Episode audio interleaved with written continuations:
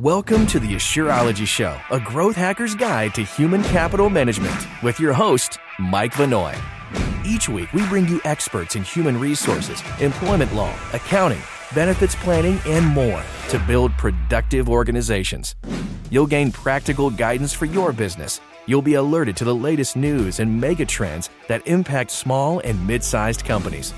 We'll give you the hands-on information you need to stay compliant with ever-changing employment laws, the strategies you need to win the war for talent, and much more, so you can focus on what you do best, growing your business. Enjoy the show.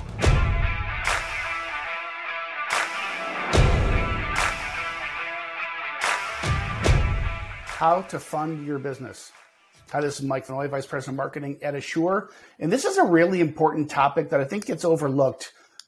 Most small and mid-sized companies, you got a founder who's an expert in their field, right? They know everything there is to know about running a salon, remodeling kitchens, running an accounting firm, performing architectural services. Whatever their business is, they're expert at that. But they kind of assume finance and loans, this is done through your local bank, and maybe this bank is better than that bank.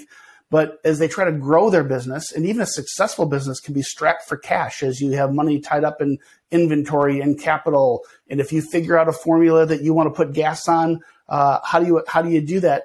And I think so many times entrepreneurs and business owners find themselves running a successful business, and they go to the bank and they can't get a darn loan because of whatever number of reasons. So the purpose of today's show is to really help entrepreneurs and small business owners understand how big this world is of finance. There's all kinds of ways to get creative financing from all kinds of different sources. And I got an amazing guest to help me unpack this topic today.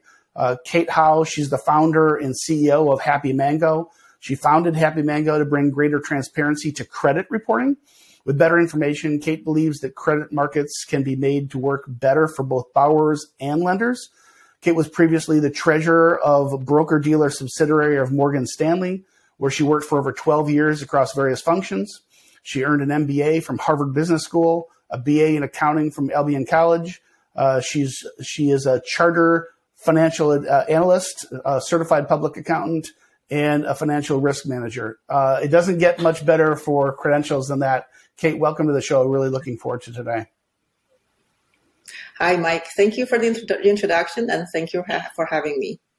So let's maybe just start out from your perspective, what is the landscape of financing options look like for small business owners? And maybe disagree with me or validate my opening remarks that I believe most entrepreneurs, no matter how talented they are and how successful they are running their business, probably don't understand all the options that are available to them.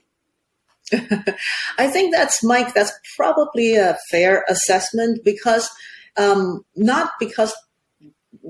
business owners are incapable of doing that. I think they're very capable of doing many things, but myself included, we would rather spend time thinking about running our business rather than thinking about financing options until the time that we have to. And I think you're also right that there's our traditionally there you have to go to your local bank for any financing needs. But nowadays with technology, with different resources, there are a lot of resources and also a lot of hidden gems when it comes to small business financing. So hopefully in today's discussion we can uncover some of those hidden gems for your audience. So take it away. I'm curious how you see this. There's kind of a spectrum, the way I think about it, for like small business financing, whether it's traditional lending, it's indexing, it's all kinds of other things. But I see it as on this continuum of risk and rates, right? There's riskier stuff that is more expensive money. There's less risky stuff that's not as expensive. But there's a million options in between. How do you see it? And then I'll give it to you. Just take us through what you see these options are for small businesses. Sure. So I'm going to break the answer to that question in two parts. Okay. Part one, let's talk about what are those types of financing choices? And part two, let's talk about, where you can get those. And part one, let's talk about part one first. So in terms of the basic types of financing to finance your business, there are really, in my mind, three types. And if you ask an accountant, they may say there are two types.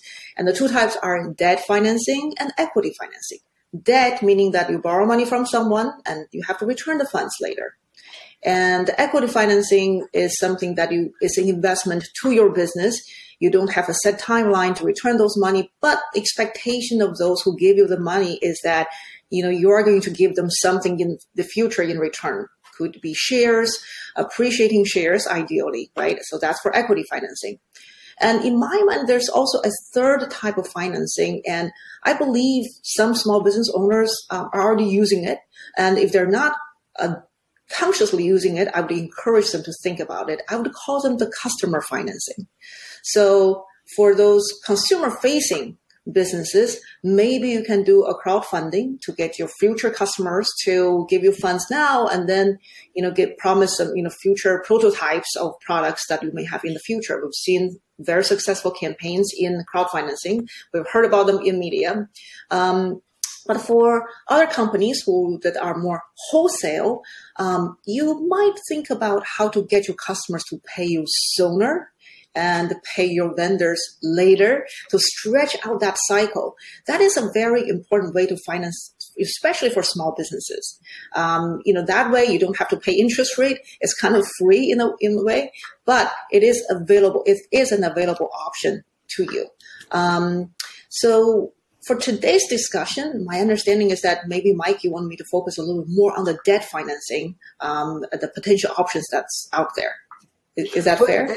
I won't even say that. What I want to focus on is the areas of I want people to understand what options they have available to them that they might not otherwise be aware of, right? So our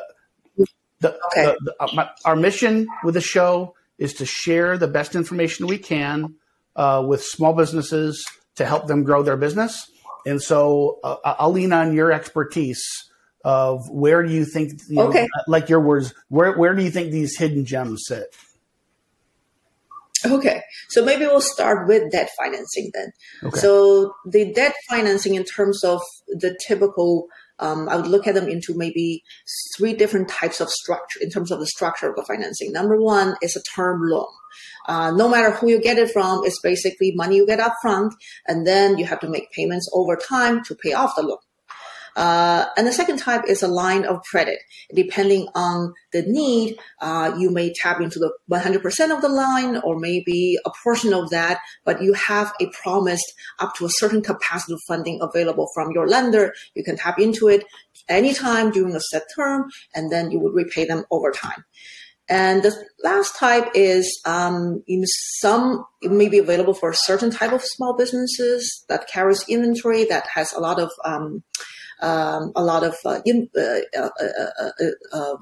receivables. So that's the factoring. So that's another way of financing your business. So those three kind of are, in my mind, are the three basic structures when it comes to debt financing.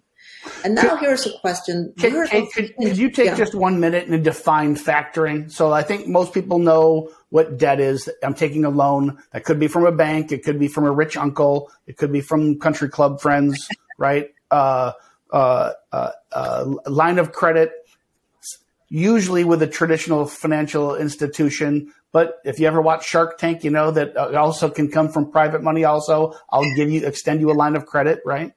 I think fewer people know what factoring, indexing type financing is against inventory or receivables. Could you just put a definition there for us? Yeah, that would be great. So, this is really, let's talk about factoring. Factoring is really about when you have already performed certain services, already sold something to a customer, but the customer hasn't paid you yet. And going back to my earlier point, maybe try to avoid that situation to start with. But sometimes when it is unavoidable, when it's unavoidable, you have what's called a receivable on your books, something that your customers who have already received your service or goods knows that they will have to pay you back at some time in the future. So you know the amount, and you also know when they're supposed to pay you back. There's a deadline there. But what you need now is cash. Where do you get the cash? That's when the factoring can come into place. There are factoring providers, factoring funding providers, where they would take a cut on your total. Let's say your total receivable funds, with how much you expect from your customers, is $100,000. And the factoring company may say that I'm going to give you $70,000 today. And when it is time for your customers to pay you, the customer will pay us directly. So that $30,000 would be the fees and other, interest that it will be collected by the factoring company. So it is essentially a way to speed up your cash flows, but with a cost. Yep. Got it. Thank you.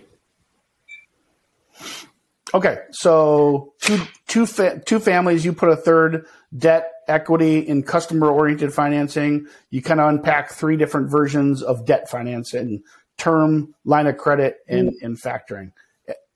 Anything else you want to add to debt financing, or you want to talk about options for equity?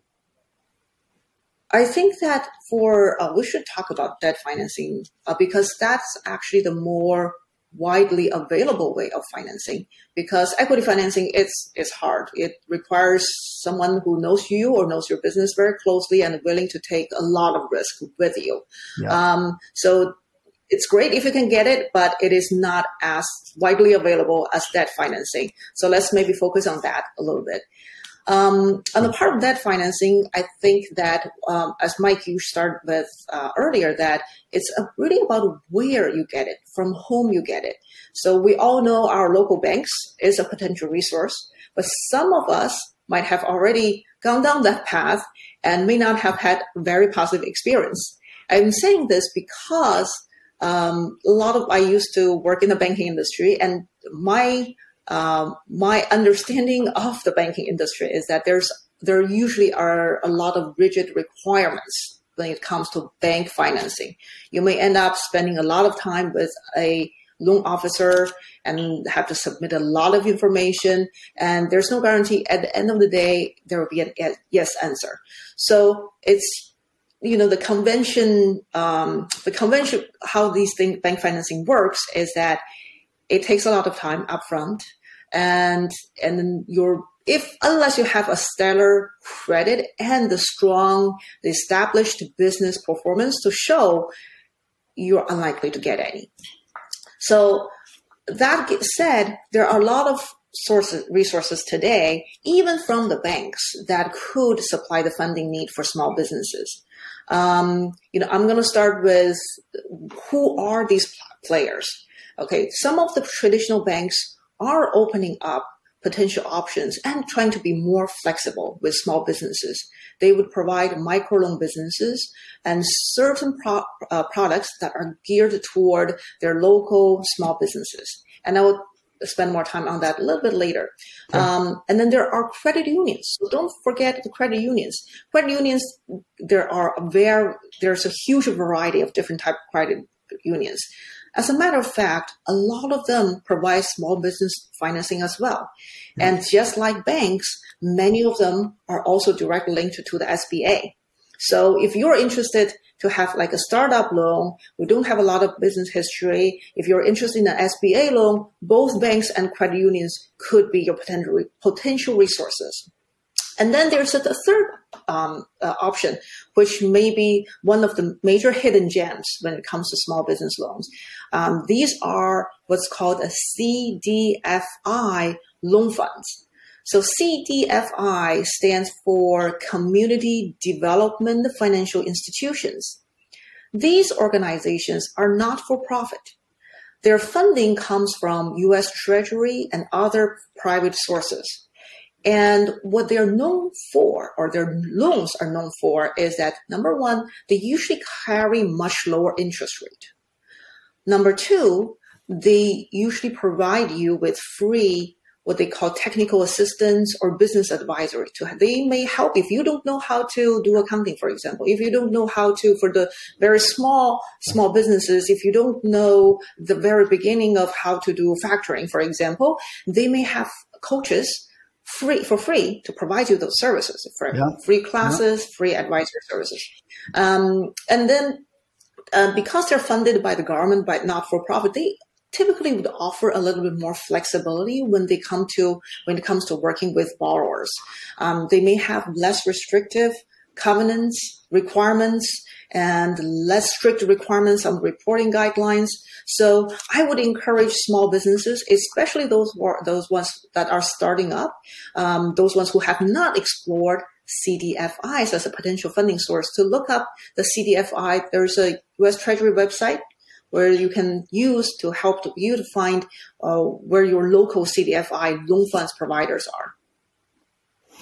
are. So this is an area I don't know a ton about. So first of all, I guess we'll stick a note in the show, linked in the show notes to the Treasury site.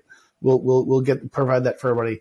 But how, other than going to that site, tell us more about these things. I'm assuming they're kind of purpose driven, like there's a grant to fund an initiative to do X or Y or Z. And then these CDFIs have a mission that they're proactively trying to help, whether it's an urban area, reestablish jobs in a downtown that had been vacated 20 years ago, or it's rural development. Whatever the thing is, I'm assuming this is more cause driven. Am I thinking about that right? You're absolutely right. And there's usually a cause associated with it. It could be driven by, like you said, it could be driven by geographic location.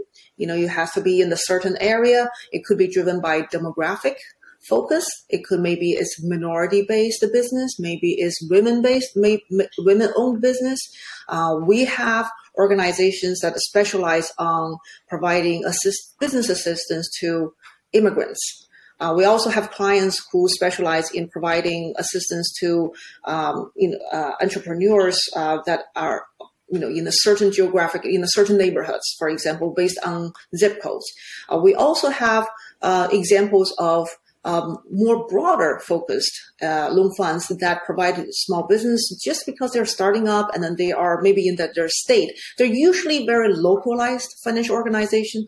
They're not nationwide, most of them. They're mostly localized and then based on, so if you can find your, usually within the state that you're residing in, there will be at least a few CDFI loan funds that are popping up that will serve just broadly, generally small business needs.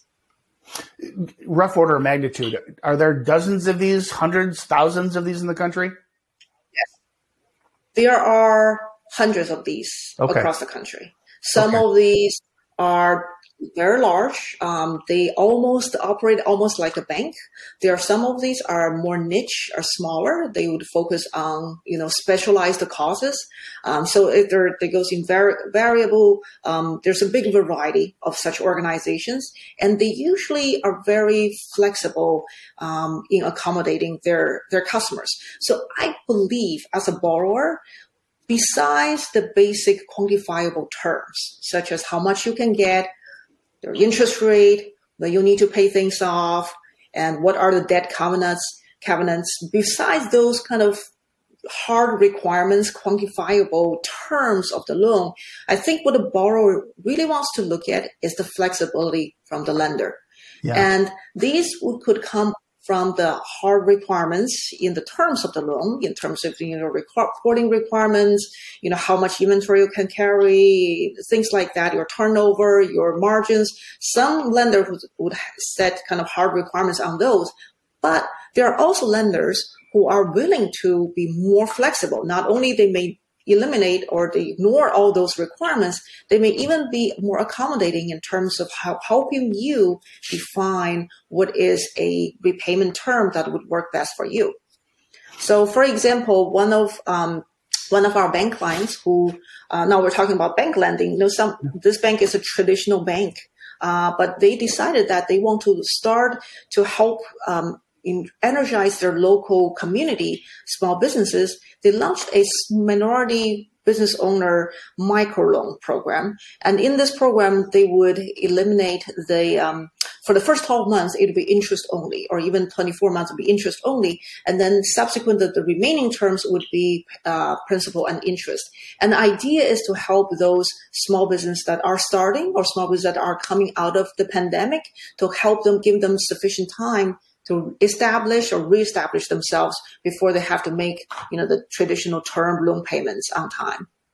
Well, it sounds like because these CDFIs and or banks who kind of go to market with a similar strategy, because they are purpose-driven, it's not just that they might offer more flexibility, they might offer expertise along the way, right? So the yeah, you're absolutely right.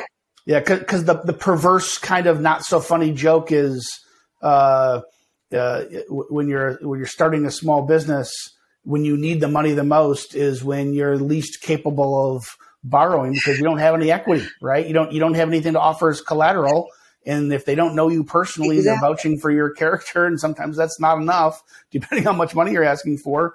You need expertise. Where to, you know, what to do, how to, what are the different options, et cetera.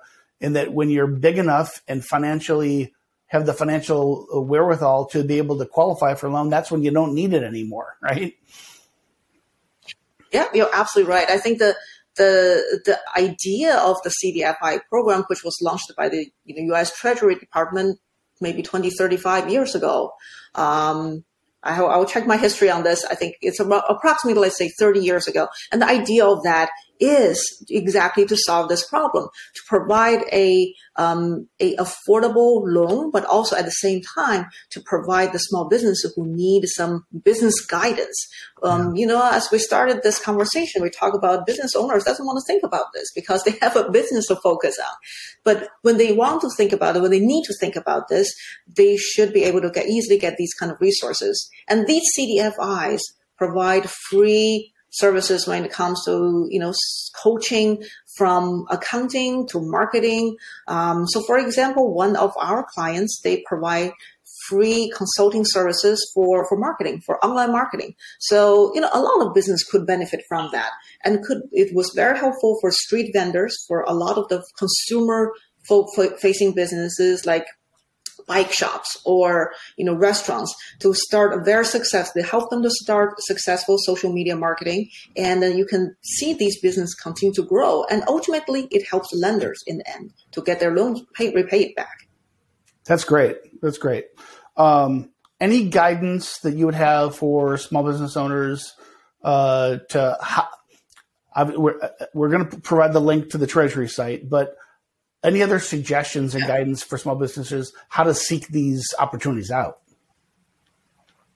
Sure. I think the number one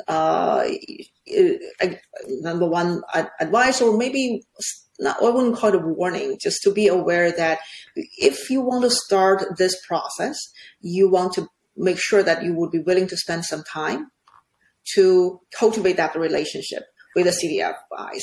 And that starts with maybe gathering your own business information to make sure that you have sufficient information, documents in place, so the loan officer or the assistance provider that would be working with you from one of these organizations, it would make it very easy for him or her to understand what your business is all about, to understand your goals. So these, I guess, by contrast, is very different from you get funds from some kind of online lender, right?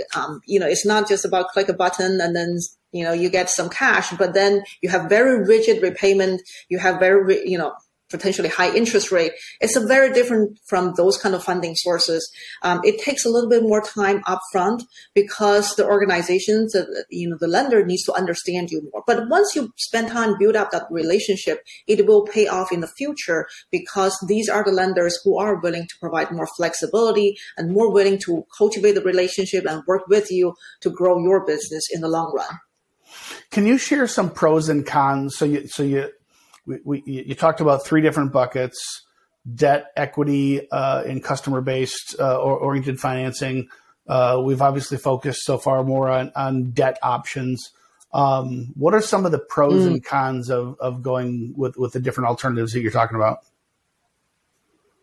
Yeah, so I think if we look at those three types that we talked about earlier, you know, debt, equity, and the customer-focused financing, maybe the analogy I would use is that, you know, the debt financing is kind of like your main course. That's the bread and butter. That's the most likely choice that you may have for financing.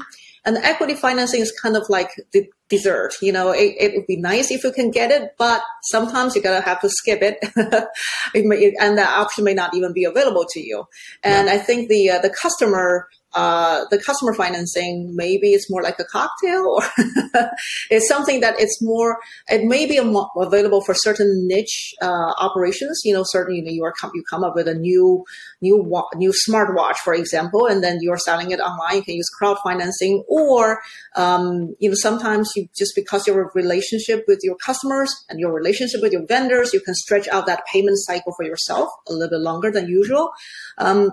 So, but at the end of the day, debt financing is still your main course. And if you really need it, and you think you may need it down the line, maybe start cultivating that by starting a relationship, starting to understand who your lenders are in your local area.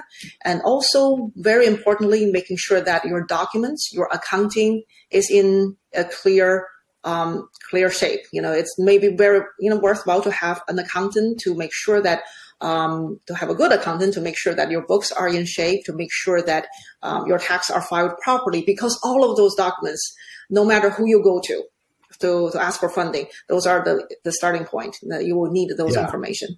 Yeah. We talk all the time. We focus a lot on HR oriented topics on this show, and everything starts with great documentation, right? And great bookkeeping. So I want to stick on the what you called the cocktail. I almost, in my brain, I'm kind of bifurcating the customer based into a couple buckets. There's the, what I'll say is the cocktail of, there's endless of, crowdsourcing kind of technology orient, fintech startups, ways to get money.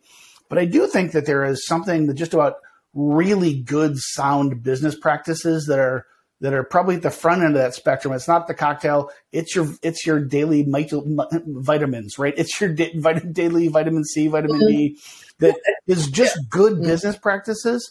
Like when you negotiate terms with a supplier, if you can negotiate 30 days later, if you can negotiate paying net 45 instead of net 30.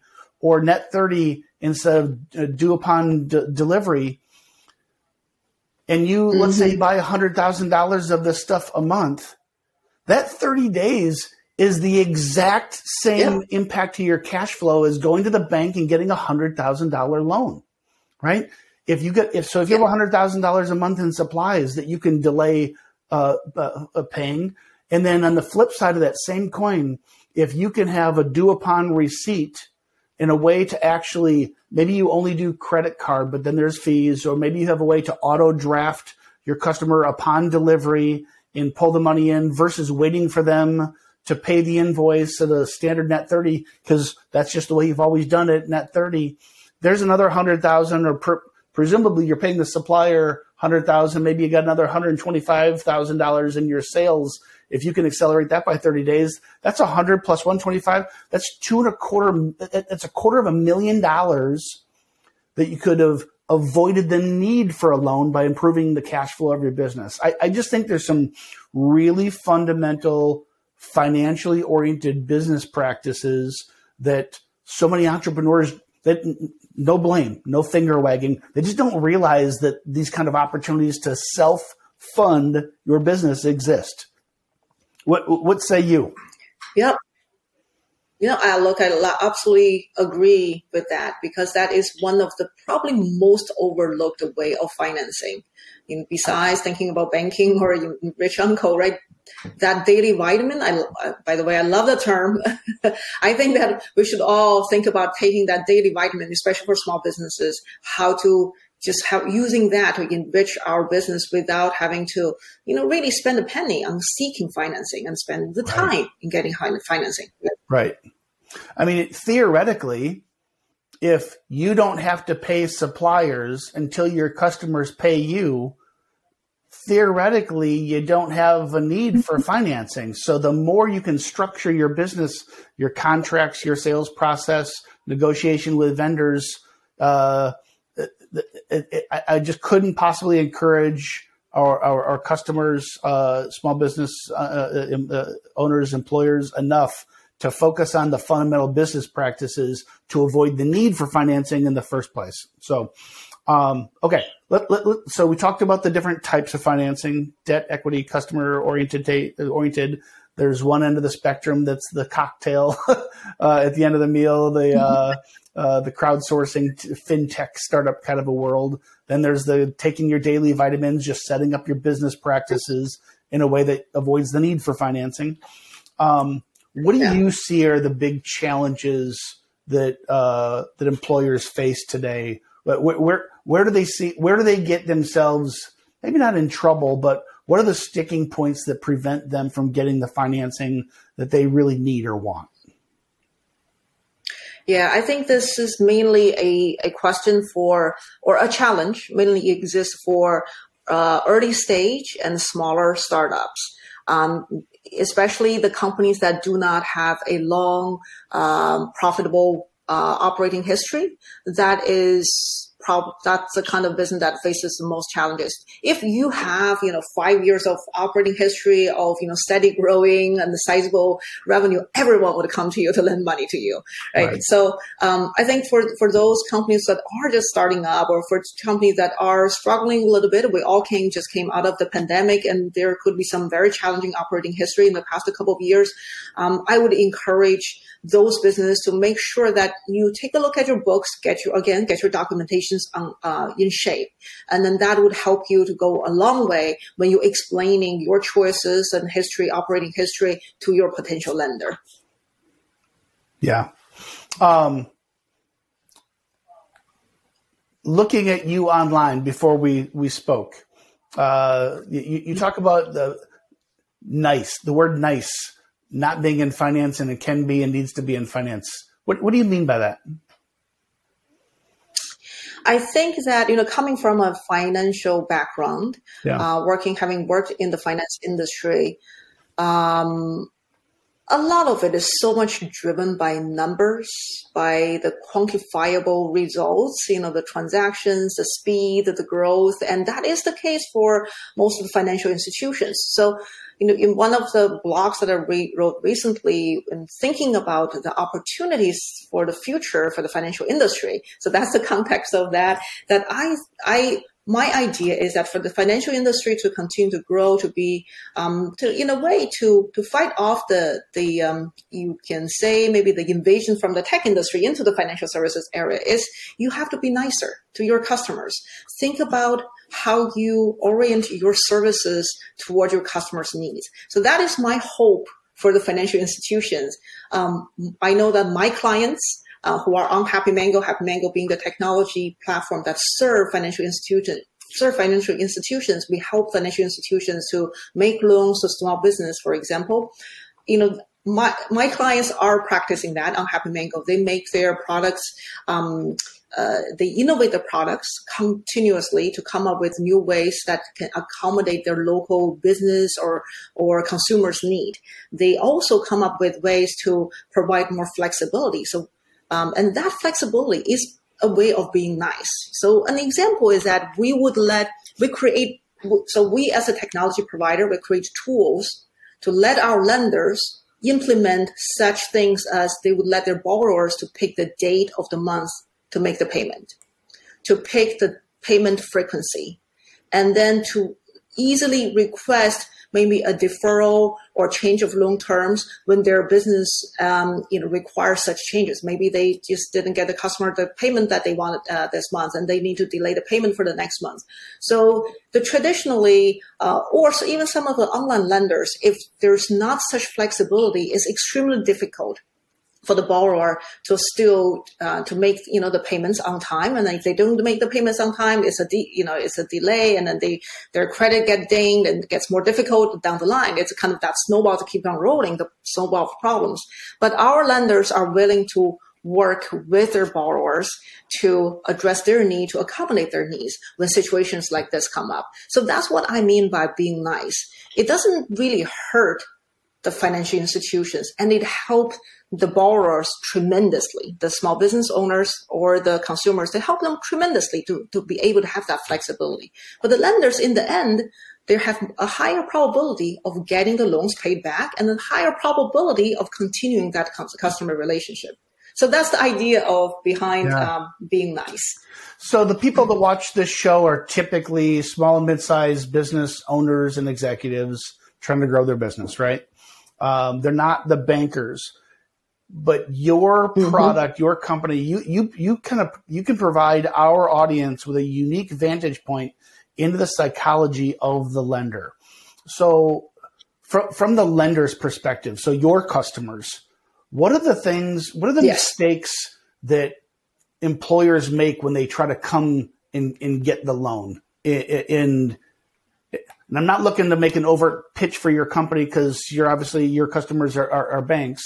If we can help you, awesome. Yes.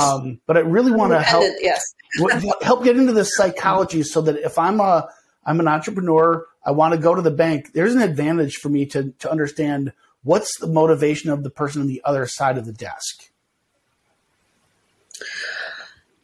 Well, if I could speak for my clients, which are the banks, credit unions, and the CDFI loan funds that we talked about earlier, my clients are honestly and wholeheartedly wanting to help small businesses grow. They do. And then the products that they provide on our platform, if you look at the terms, are very flexible and very affordable. What has been the challenge is for the small businesses sometimes to understand they need to be willing to spend time to educate the lenders about themselves, about the businesses. It's not to say that there's a inherent conflict here, because as we talked about from the very beginning, most business owners don't want to think about financing. They don't until they have to. But when they have to, it is when they feel like, well, I got to have cash tomorrow. But that is really difficult to happen if you want to work with lenders who want to work with you, because they don't know you yet. So I would advise that if you are thinking about financing, maybe start building that relationship early, starting besides the daily vitamin, but starting to think about, who are your local lenders, who you want to start a relationship with, building that relationship early, so that when it's time for you to get financing, people already have some ideas of who you are, what you do. And I would beg forgiveness if my metaphor is terrible, but for all the employers listening today, if your 18-year-old kid comes to you and says, you know what, I've decided I want to be a dentist, I want to go to this school, and it's going to take this many years, but I need to spend this much time studying. It'll take me this long if I put myself through school. I'm wondering if you can help me with the financing of such and such, and this will be the dollar amount and the time frame. What does that conversation look like versus that same 18-year-old kid coming to you on a Friday night saying, Dad, I've got to have $1,000 today? I mean, you're a lender. As a parent, you're a lender in both scenarios. Which kid is the conversation that you want to actually have? Which one is raising red flags all over the place? And so you might be running a great business, and you got a surprise in your hands that you got a cash flow issue that you need a loan ASAP. But you got to understand is if you're a lender, there's red flags going off all over the place. Why do you need this much money on such short notice, and you didn't expect it before? Why couldn't we have had this conversation a week ago, right? What guidance can you give employers to, I guess, be as proactive in their communication with the banks as possible? Because it's one thing to have, good bookkeeping and good records, and maybe you can pull up a balance sheet and a statement of cash flow and a P&L on for the latest period. Maybe you can do that on demand because you got your bookkeeping house in order. But that doesn't mean you can go get a loan on demand. So what's your guidance for employers here? Yeah, I would say it doesn't mean you can get affordable loan on demand, because nowadays all your audience are probably getting text messages, emails from all these online lenders. But to really get a loan from a trustworthy lender who's willing to accommodate you, work with you, that takes time to build a relationship. So I would start with learning about who are the local lenders. Maybe go to the Treasury website, which will send to the audience after. But that you don't know who the players are. Maybe meet them, call them up, understanding what they do when you have time, and that will be very just to start doing some of the groundwork over time that will help you to get your financing when you need it. Very good. Any other guidance that you would give? So you come at this from the perspective of how you help lenders to be nicer, more flexible, help their customers grow, find ways for win-win scenarios, right? So you're helping the lenders to do that. Any other guidance that you'd want to give small business owners, mid-sized executives at mid-sized companies who need financing and have not been successful? What else would you want to say to those folks today? So this is probably going to be the one of the last hidden gems, but hopefully we will major one, is that, for a lot of the rejections of financing requests by lenders, the traditional ones, I'm talking about the traditional, you go to a bank and you get rejected, most likely, besides, your operation history of the business, the other big red flag is the credit score of the business owners, because especially for small business, the business owners are the guarantors by default of the business. If you don't have a strong credit history or strong credit score, that's going to be difficult. So this hidden gem is that some of the organizations I want to pause you there, because this is something I think a lot of people start, especially entrepreneurs starting businesses, don't realize. Someone has convinced them that, I have an LLC, therefore I have limited liability. My credit sucks, but the business is going to borrow the money. Well, if your kid comes to you and says, "No, Dad, I'm not borrowing the money. This my LLC is borrowing the money," you're going to think, "Well, your LLC doesn't mean stink to me. You're the one who I'm lending this to." Your bank's going to think the same thing, right? So unless your entity has assets to provide as collateral, the bank is like, okay, that's intellectually interesting, but you're going to sign the personal guarantee on this regardless of your entity structure. I'm not overstating that, right? We're not overstating that. So especially for small business, your first loan, you can be assured that you can be guaranteed that you will be the guarantor on that loan. So, So their personal credit score really matters.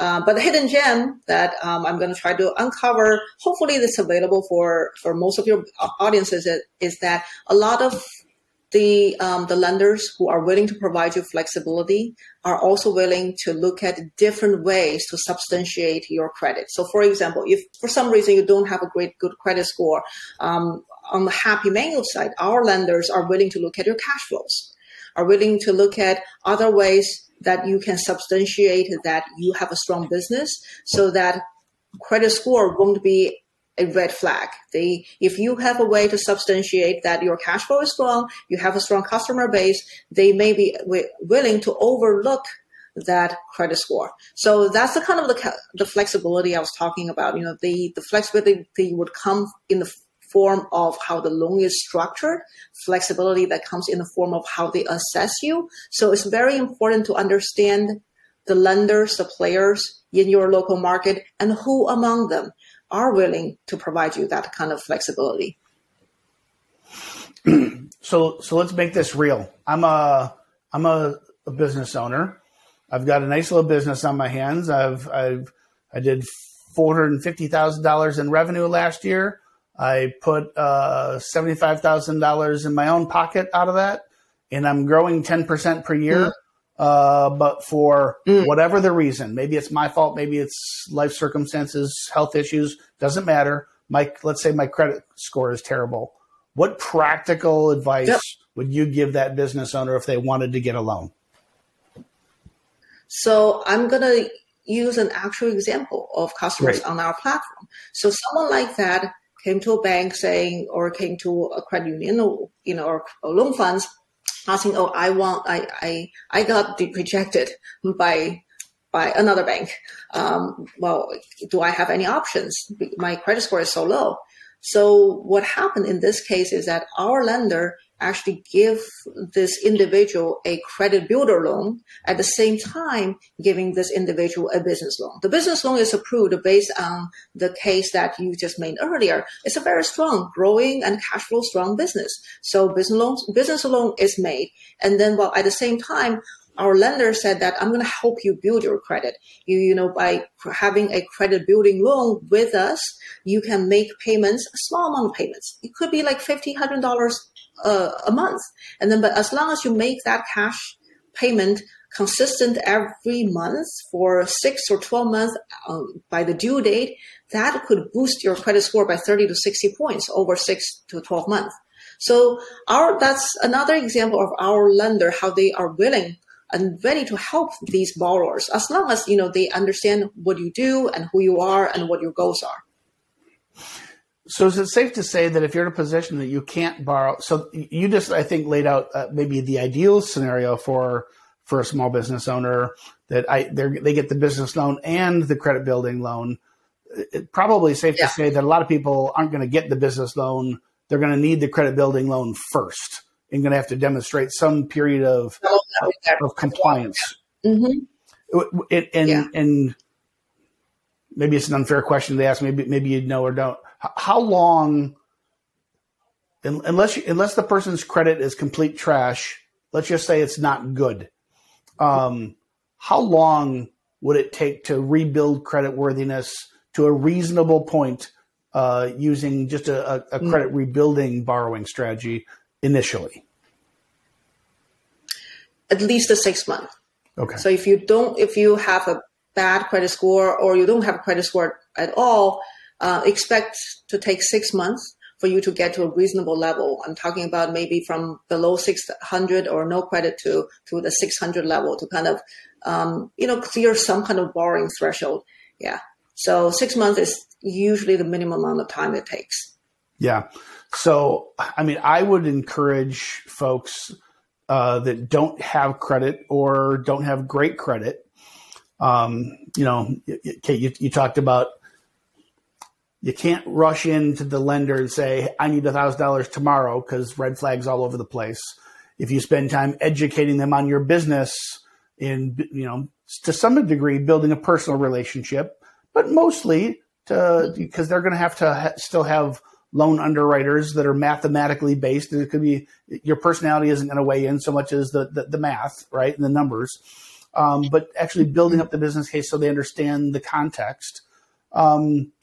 This just simply might require more lead time, and so maybe rather than just simply shopping for banks and cursing out banks for not lending you money at the time that you need it the most, maybe the best thing you can do is take out a baby loan for the sole purpose of just establishing and building credit.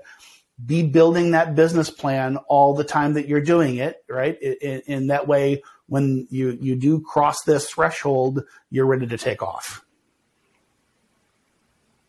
Yep, I think that's very sound advice. Okay. What else would you want to cover? Guidance for our audience, or is this a good time for me to kind of recap it all? I think we unpacked a lot, but, you know, I'm going to send you my contact information. If there's anything, that strikes a chord with the audience, or they want to find out more, happy to answer those questions. Kate, is it safe to say, the purpose of the show is to provide small businesses with the best information we can so they can grow their business. It's not meant to be a sales pitch for me or for you, but safe to say not all banks are your customers and play nice, so to speak. If we had customers reach out to you, you could probably put them in contact with your bank and your lending customers that might give them a better shot. Is that safe? Absolutely. happy to make the introduction. Yeah. So we'll do that. So I'm just going to recap for everybody today. So there are basically three types of major areas of funding. So you're trying to grow your business. You want capital. Let's just start with the best way to get funding is to create it yourself through better terms with your suppliers and your customers. If you don't have to pay your suppliers until after your customers pay you, you might not ever need a business loan. You might not ever need financing. So your business practices is the best financing you could ever give yourself. Then there is the big families of debt, equity, and customer-oriented financing. Debt is loans. It's a term loan. It's a line of credit. It's factoring based on your inventory or your receivables. And then equity, where you're giving up a share of your business and you're giving away equity to someone in exchange for money. These things are, I would say, rarer. They're certainly more complex. You got legal involvement, and probably at least one party is going to be probably a pretty sophisticated investor, and they're going to have to trust you, and you sure as heck better trust them before you give your business away in an equity deal. Most of the financing happens in the debt world. And the two big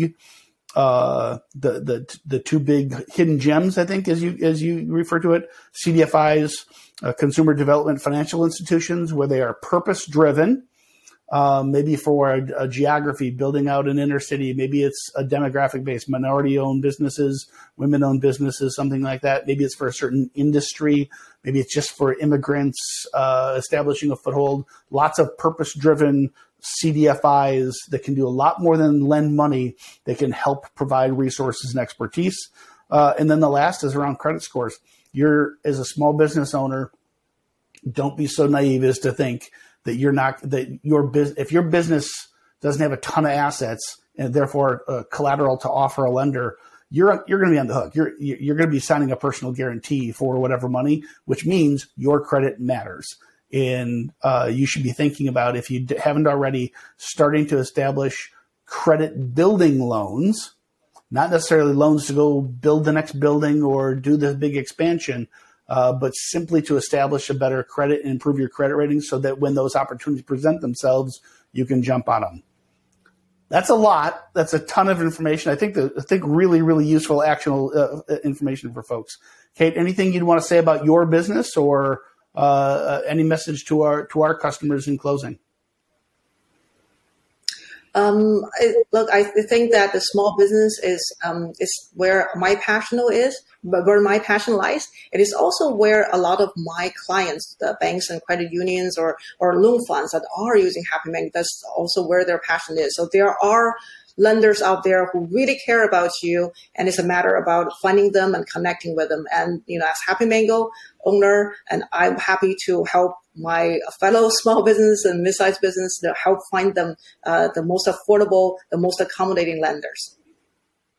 Well, we will put link in show notes for the Treasury, Department of Treasury that has links to these sites. We'll also provide a link to your site. And anybody who's watching, if you are looking for a lender that needs to be a little nicer for you, we'll make sure and connect you with Kate. So, Kate, really enjoyed meeting you today. Thanks for the information. Thank you, Mike. It's a pleasure. And to everyone else, thanks for today's show, for making time for us. Until next week, everybody have a great week. At Asure, we build human capital management software and services that help 90,000 companies like yours attract, develop, and retain great people. Our low upfront costs and affordable subscription model allow you to save cash to invest in things that drive growth, not overhead. To learn more about how Asure can help you claim up to $26,000 per employee with the Employee Retention Tax Credit, automate your payroll, and build productive teams that are compliant with ever-changing HR laws, visit AsureSoftware.com.